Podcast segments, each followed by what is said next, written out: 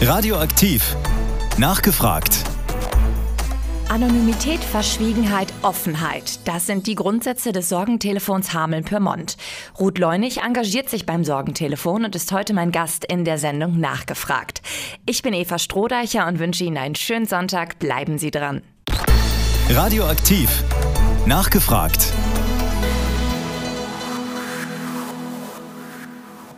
Radioaktiv am Sonntagmorgen mit der Sendung Nachgefragt. Sie haben ein Problem, aber niemanden, mit dem Sie darüber reden können oder vielleicht auch möchten. Dann haben Sie aber immer noch die Möglichkeit, die Nummer des Sorgentelefons Hameln-Pyrmont zu wählen. Die 0800 111 0 444. Ruth Leunig, der Name ist dem einen oder anderen vielleicht noch aus der heimischen Politik bekannt.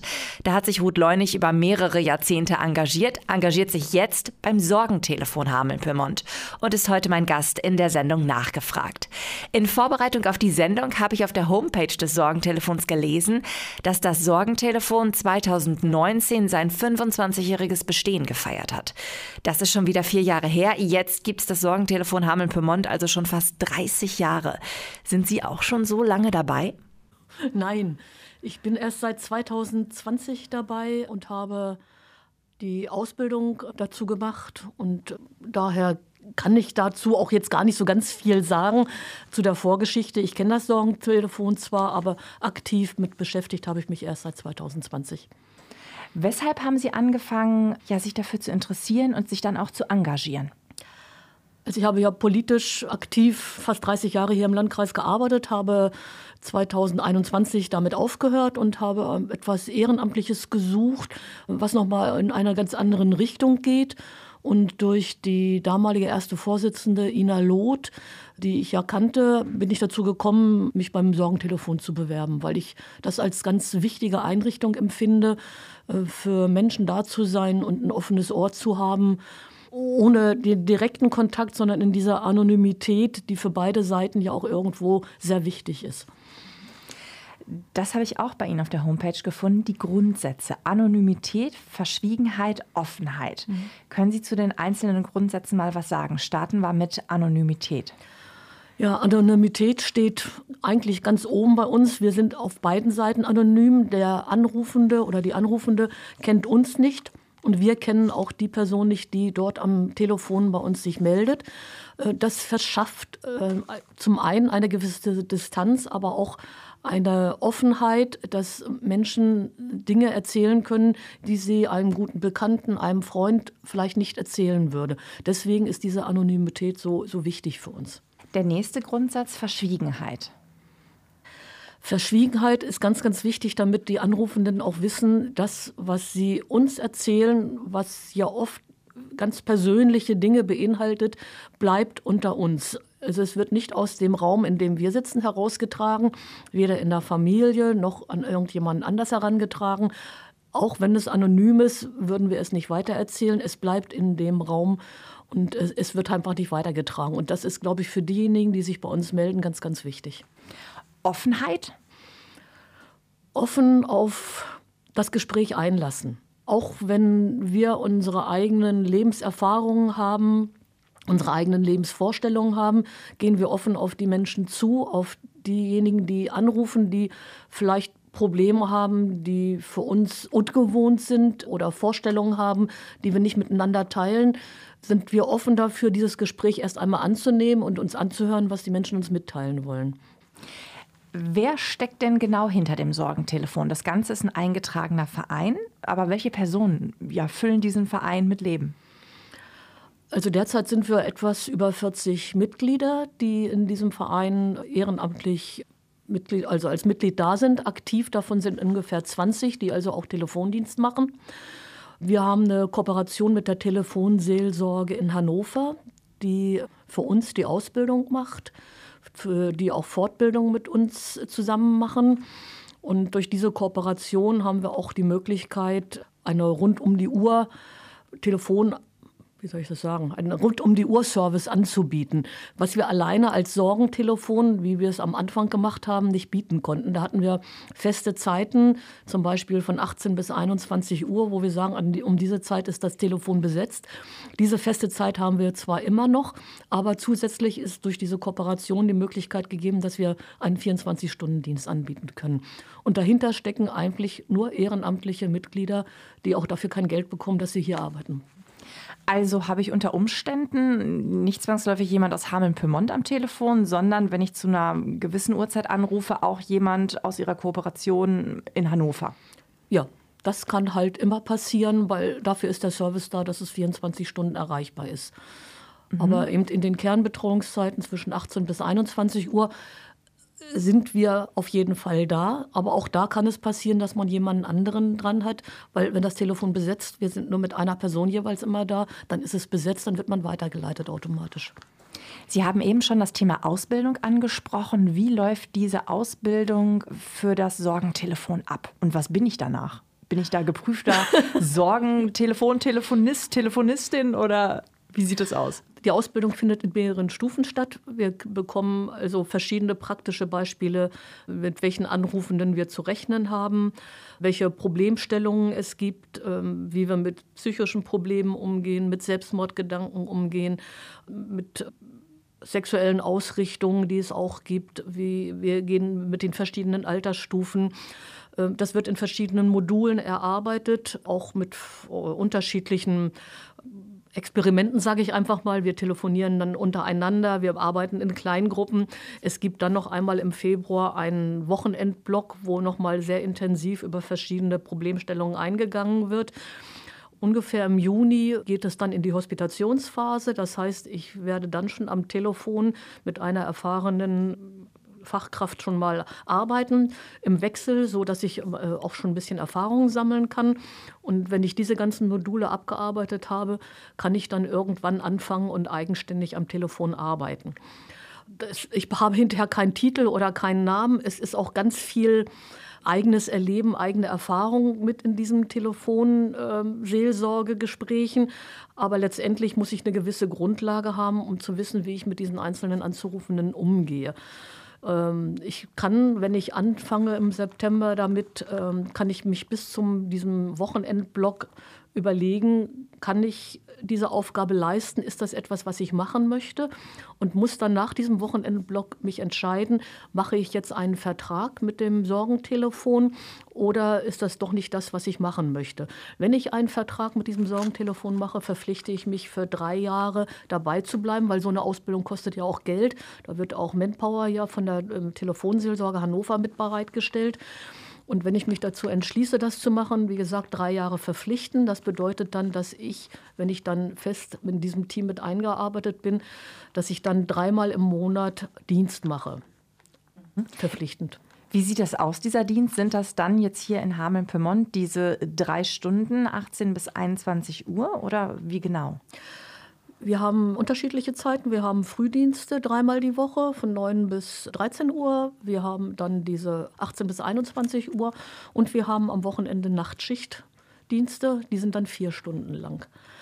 Verpflichtend wäre dann jetzt für alle, die seit zwei Jahren anfangen, weil so lange machen wir jetzt die Nachtdienste auch, dass wir die mit anbieten als Entlastung für Hannover, dass man die mindestens drei bis viermal im Jahr macht.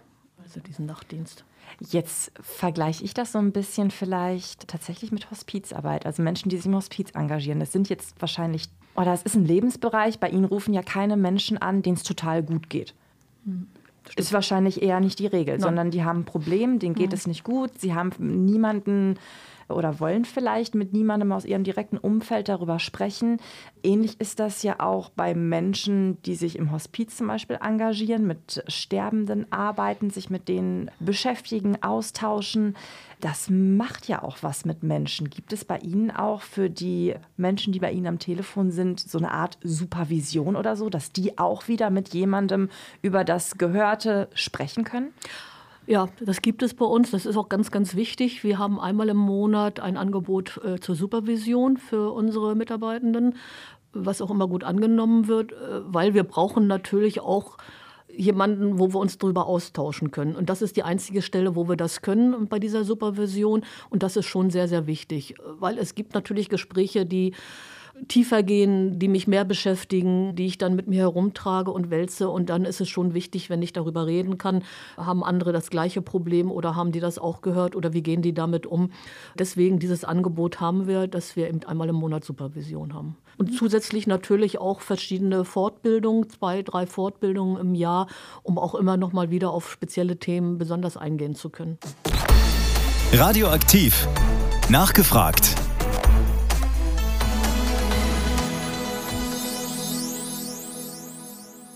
Ihr Talk am Sonntag, die Sendung Nachgefragt bei Radioaktiv. Mein Gast ist heute Ruth Leunig vom Sorgentelefon Hameln-Pyrmont. Wir haben eben schon über das Thema Supervision gesprochen. Eine Möglichkeit, wo die Mitarbeitenden des Sorgentelefons die Möglichkeit haben, sich mit einem Coach auszutauschen und über das Gehörte zu sprechen. Abgesehen vom Thema Supervision, wie schaffen Sie es denn, den nötigen Abstand zu bekommen und nach einer Schicht beim Sorgentelefon nach Hause zu gehen und zu sagen, egal was ich da jetzt gerade gehört habe, mir geht's gut?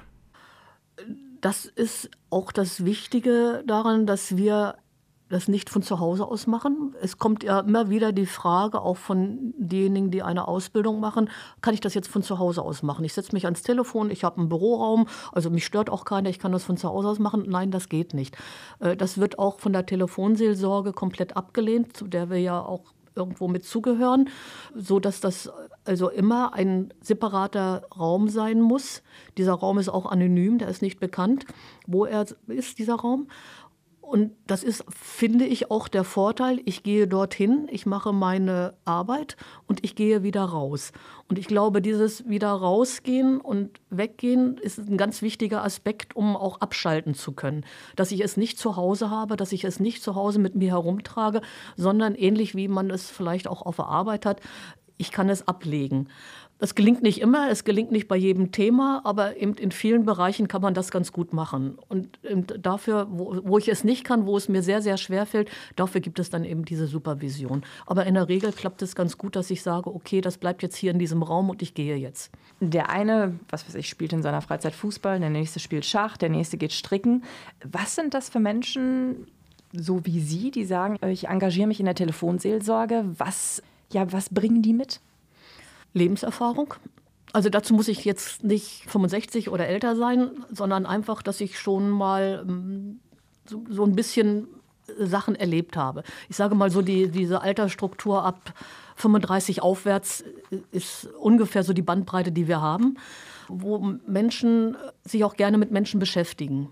Ich muss gerne telefonieren, ich sollte Menschen mögen, ich sollte mich auch gerne mit Menschen austauschen können und auch eine gewisse Abgeklärtheit mitbringen. Weil ich kann mich natürlich mit denjenigen, die uns anrufen, unterhalten, aber ich darf manche Sachen auch nicht zu tief an mich herankommen lassen. Ich muss immer noch diesen gewissen Abstand wahren können, dass ich sage, ich kann helfen tätig sein, ich kann versuchen, gemeinsam mit ihnen einen Weg zu finden, aber ich kann mich auch genug davon distanzieren. Und es gibt halt auch vielleicht manchmal auch unangenehme Anrufe. Auch da muss ich wissen, wie ich darauf reagiere, ohne die Menschen, die am Telefon sind, zu verschrecken. Weil das sollte auf jeden Fall vermieden werden. Aber ich muss schon wissen, wie reagiere ich da drauf und was sage ich am besten. Und deswegen so eine gewisse Abgeklärtheit und Lebenserfahrung ist schon ziemlich wichtig. Welche Voraussetzungen müssen denn diejenigen mitbringen, die sich engagieren wollen? Also gibt es da irgendwelche gesetzlichen Vorschriften oder so? Nein, gibt es nicht. Also man kann sich gerne bei uns bewerben. Wir würden uns freuen, wenn wir Verstärkung bekommen, weil wie gesagt, wir sind jetzt etwas über 20, die noch aktiv am Telefon tätig sind. Es dürfen gerne mehr sein. Umso einfacher ist es, die Dienste natürlich auch alle zu belegen. Deswegen gerne bewerben bei uns. Es ist erstmal, findet erstmal ein Gespräch statt mit unserer zweiten Vorsitzenden, mit mir zusammen, sodass man sich kennenlernt und austauscht, mit welcher Erwartungshaltung komme ich hier ran, was bringe ich mit. Äh, dann schauen wir, ob das passt. Wir dürfen jetzt in diesem Jahr fünf Bewerber nach Hannover schicken. In den letzten zwei Jahren waren es leider nur drei. Und dann ist es schwierig, wenn sich im Laufe der Ausbildung jemand entscheidet und sagt, ich höre auf, sodass nachher im Endeffekt für uns als Telefonseelsorge nur eins oder zwei Menschen übrig bleiben. Deswegen freuen wir uns, dass es diesmal fünf sind, Wir können gerne noch Menschen gebrauchen, die sagen, ich habe Spaß daran, ich würde es gerne mal ausprobieren und mit denen würden wir uns gerne unterhalten. Also wer jetzt Interesse hat, gerne anrufen und sich bewerben bei uns. Abgesehen davon haben Sie schon angekündigt in unserem Vorgespräch, Sie haben noch eine ganz andere Not. Also Sie suchen nicht nur personelle Verstärkung, sondern es geht auch um die Räumlichkeiten. Wir haben ein ganz, ganz großes Problem. Unsere Räumlichkeiten, von denen wir aus telefonieren, wurden uns jetzt bis zum Ende des Jahres gekündigt, wegen Eigenbedarf. Und wir suchen ganz, ganz dringend einen Raum, ein bis zwei Räume mit einer Toilette daran, hier im Raum Hameln, ähm, damit wir überhaupt unsere Arbeit fortsetzen können. Es sollte auch der Raum Hameln sein, weil unsere Mitarbeitenden aus dem ganzen Landkreis kommen. Dann ist es schwierig, wenn man von Koppenbrücke nach Erzen fahren muss oder von Emmertal nach Bad Münder fahren muss. Deswegen Hameln wäre schon sehr schön. Es kann eine kleine Einliegerwohnung sein. Es müsste nur ein separater Raum für uns sein. Wie gesagt, mit einer Toilette. Wir haben natürlich auch nicht so wahnsinnig viel Geld. Wir leben von einem Zuschuss des Landkreises und von Spenden, sodass wir also auch keine Wahnsinnsmieten zahlen können. Gut wäre es, wenn man diesen Raum mit einem Auto gut erreichen kann, weil wie gesagt, wenn wir aus dem Landkreis kommen, kommen wir mit dem Auto. Und wenn wir Nachtdienst haben, Lauf, läuft keiner von uns gerne durch dunkle Straßen, um irgendwo wieder zu seinem Fahrzeug zu kommen. Also eine Parkmöglichkeit davor wäre auch nicht schlecht. Das wären so diese Voraussetzungen, die wir bräuchten. Und das wäre vielleicht schön, wenn jemand sagt, hm, ich habe da irgendwas, eine kleine Einliegerwohnung. Wir sind ganz ruhige Mieter. Man sieht und hört uns so gut wie gar nicht. Ich wollte gerade sagen, Sie sind doch garantiert, was den Lautstärkepegel angeht, sehr, sehr pflegeleichte Mieter, oder? Ja, wir sind einfach, wir kommen schnell hinter. Es ist jeden Tag jemand da. Wir kommen, wir gehen und man hört und sieht uns kommen. Okay, sehr gut. Also, wenn jemand da was anzubieten hat, gerne melden bei info@radio-aktiv.de. Wir leiten die E-Mail dann weiter oder direkt bei der Telefonseelsorge. Ja, unsere Geschäftsstellennummer lautet 05151 3003. Gut, dann drücken wir die Daumen, dass sich da auf jeden Fall neue Räumlichkeiten finden. Sie haben das angesprochen, die Finanzierung. Also es gibt einen Zuschuss vom Landkreis und es ist ein Verein, finanziert sich natürlich über die Mitgliedsbeiträge. Ja.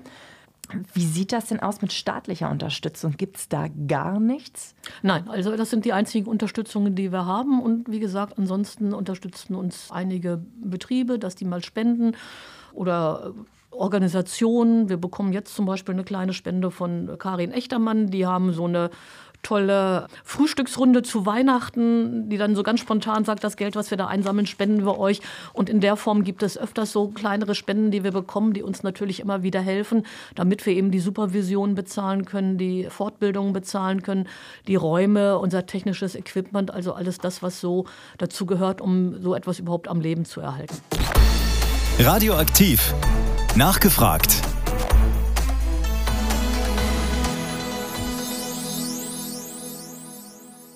Ihr Sender fürs Weserbergland radioaktiv am Sonntagvormittag. In der Sendung nachgefragt. Heute zu Gast Ruth Leunig vom Sorgentelefon Hameln-Pyrmont. Wir haben schon ganz viel ums Drumrum gesprochen, aber noch gar nicht so viel über die Personen, die bei Ihnen anrufen. Denn Sie melden sich ja, wie, wie melden Sie sich eigentlich am Telefon? Äh, Telefonseelsorge, guten Abend oder guten Tag. Okay. Was kann ich für Sie tun? Und wie melden sich dann die anderen? Sagen, sagt der Anrufer, die Anruferin, sagen die ihren Namen oder wie läuft das dann ab, so ein Gespräch? Das ist ganz unterschiedlich. In der Regel wird einfach nur Hallo gesagt oder hm, ich habe mal eine Frage oder kann ich mal was loswerden. Ganz, ganz selten, dass jemand einen Namen sagt und das ist ja auch nicht verpflichtend, das brauchen wir ja auch nicht. Also wie gesagt, wir brauchen keinen Namen, wir unterhalten uns auch so mit jedem, der anruft. Und dann wissen Sie von demjenigen ja wirklich nur über die Stimme, naja, hm, der könnte hier zwischen 35 und 45 sein, Mann oder Frau. Hm, mhm. Oder wie muss ich mir das vorstellen? Ja, also wir haben natürlich eine gewisse Statistik, die wir haben, ob es ein Mann oder eine Frau ist, eine Altersstruktur, die wir auch ungefähr so vorhaben, vorgegeben haben. Aber ansonsten viel mehr brauchen wir nicht. Uns reicht das, was wir im Laufe des Gespräches erfahren. Manchmal wird das Alter gesagt, manchmal heißt es, ja, ich bin ja schon in Rente oder ich gehe noch zur Schule oder hm, mein, mein Job macht mir keinen Spaß. Also aus diesen Gesprächsinformationen kann man so ein paar Sachen entnehmen, um das Gespräch überhaupt auch führen zu können. Aber es ist halt nicht wichtig. Wenn ich diese Daten auch nicht habe, ist es auch kein Problem. Also jeder kann das erzählen, was er gerne möchte. Wir fragen da nicht explizit nach. Über was für Themen sprechen denn die Menschen mit Ihnen? Also was bewegt die Menschen? Sie sind jetzt seit zwei, seit drei Jahren dann dabei, mhm. seit 2020. Wenn Sie so rückblickend auf diese drei Jahre zurückschauen, was sind die häufigsten Gründe, weshalb die Menschen anrufen? Also es sind oft familiäre Konflikte, Beziehungsprobleme. Eine Zeit lang war es dann Corona in der Anfangsphase. Jetzt ist es manchmal die Auswirkungen des Krieges, sprich die Teuerungsraten, die Energiekosten. Es gibt auch einen großen Satz an Daueranrufer. Darunter versteht man Menschen, die auch psychisch ein Problem haben, die einsam sind, die auch sonst keine Gesprächspartner haben, die auch täglich beim Sorgentelefon oder in der Telefonseelsorge anrufen, um einfach jemanden zu haben, mit dem sie reden können. Also das ist ganz unterschiedlich, die ganze Bandbreite. Viele Frauen, ungefähr so 60, 70 Prozent sind Frauen bei uns, aber es gibt auch eine gewisse Anzahl an Männern. Es ist manchmal auch ein bisschen abhängig von dem, äh, je nachdem, wann man Dienst macht. In den Abendstunden sind es öfters Männer, die anrufen, frühmorgens oder auch am Anfang des Abends äh, sind es mehr die Frauen, die anrufen, aber es ist sehr unterschiedlich. Sie sehen die Menschen nicht, machen sich aber wahrscheinlich trotzdem irgendwie ein Bild, weil über die Stimme, naja, entsteht ja schon so ein bisschen Kopfkino, ist ja beim Radio meistens nichts mhm. anderes. Sie erfahren ja auch über die Menschen eine ganze Menge und haben auch gerade gesagt, dass einige auch häufiger anrufen. Entsteht da trotzdem sowas, ja, eine Form von Beziehung oder Bezug zumindest zu diesem Menschen, der da anruft? Eigentlich nicht, nein. Also in, während des Gesprächs schon. Man guckt natürlich je nachdem, wie tiefgreifend, wenn jemand gerade davon sagt, dass er sich umbringen möchte, weil er eben Probleme hat. Das geht natürlich schon ein bisschen tiefer, als wenn ich mich über aktuelle Sachen äh, mal austausche, die jetzt gerade so, äh, ich habe Ärger mit meinem Chef oder was weiß ich. Also solche, sage ich einfach mal, nicht ganz so tiefgreifende Sachen. Aber es ist jetzt nicht so, dass, dass man Beziehungen aufbaut. Weil man hat die Menschen ja nicht unbedingt äh, beim nächsten Mal wieder am Telefon es ist oft nur einmalig. Das wäre jetzt schon meine nächste Frage hm. nämlich gewesen. Wird da bei Ihnen auch darauf geachtet, dass da durchgetauscht wird? Also, dass Sie nicht immer die gleiche Uhrzeit abdecken? Denn sonst ruft Karl-Heinz immer um die Uhrzeit hm. an, in der Hoffnung, Sie am Telefon zu haben und ist dann vielleicht traurig, wenn es auf einmal ein Kollege oder eine Kollegin von Ihnen ist. Ja, also jeder sucht sich seine Dienste selber aus. Wir haben einen Plan, da kann man sich eintragen und jeder guckt, wann er Zeit hat. Für Berufstätige sind die Frühdienste natürlich indiskutabel und äh, ansonsten guckt man, wann man eben Zeit hat und, und wie das geht. Und wir sagen natürlich auch nie, wann wir Dienst haben. Es soll ja anonym bleiben. Deswegen werden wir auch nicht sagen, wo wir unsere Räumlichkeiten haben, weil diese Anonymität ist ganz, ganz wichtig. Wir möchten jetzt unbedingt, wenn wir Dienst haben, nicht hinter Besuch vor der Tür stehen haben, wenn wir rausgehen. Deswegen ist es auch wichtig, dass auch die Räume anonym bleiben. Und, und deswegen kann man jetzt nicht sagen, ich baue jetzt da irgendeine Beziehung auf zu dem Gesprächspartner oder der Gesprächspartnerin. Nein ohne jetzt, äh, Namen können Sie ja eh nicht nennen, meistens jedenfalls. Aber erzählen Sie mal irgendwas, ja, irgendein Erlebnis, was Ihnen auf jeden Fall in Erinnerung geblieben ist. Also kann was Schönes sein, kann was Trauriges sein, kann aber auch irgendwas Skurriles sein. Eigentlich so aus diesen Gesprächen erzählen wir ja nichts. Ja. Das, deswegen, das bleibt eigentlich hier und äh, es könnte jetzt ja jemand am, am, Radio sitzen und sagen, genau das war ich jetzt gewesen, der da angerufen hat. Deswegen werden wir jetzt also nichts aus diesen Gesprächen erzählen. Wann ist so ein Gespräch denn für Sie gut gelaufen? Also wann sagen Sie, das hat mir jetzt ein gutes Gefühl gegeben, weil? Ähm, also es passiert schon öfters, dass dann die Anrufenden sagen, äh, das hat mir jetzt gut getan und ich bin froh, dass ich mit Ihnen sprechen konnte und ich gehe jetzt etwas ruhiger wieder in den Rest des Tages rein. Das war sehr schön und danke und, tschüss. Das gibt uns und mir ein gutes Gefühl, weil ich glaube, dann weiß ich, warum ich da gesessen habe sagt Ruth Leunig vom Sorgentelefon Hameln-Pyrmont. Sie war heute mein Gast in der Sendung Nachgefragt. Die komplette Sendung finden Sie zum Nachhören auch nochmal in unserer Mediathek unter radio-aktiv.de. Wenn Sie Vorschläge für Interviewgäste haben, die Sie immer schon einmal in der Sendung hören wollten, schicken Sie uns gerne den Namen Ihres Wunschgastes per Mail an info@radio-aktiv.de. Ich bin Eva Strohdeicher und wünsche Ihnen noch einen schönen Sonntag. Radioaktiv. Nachgefragt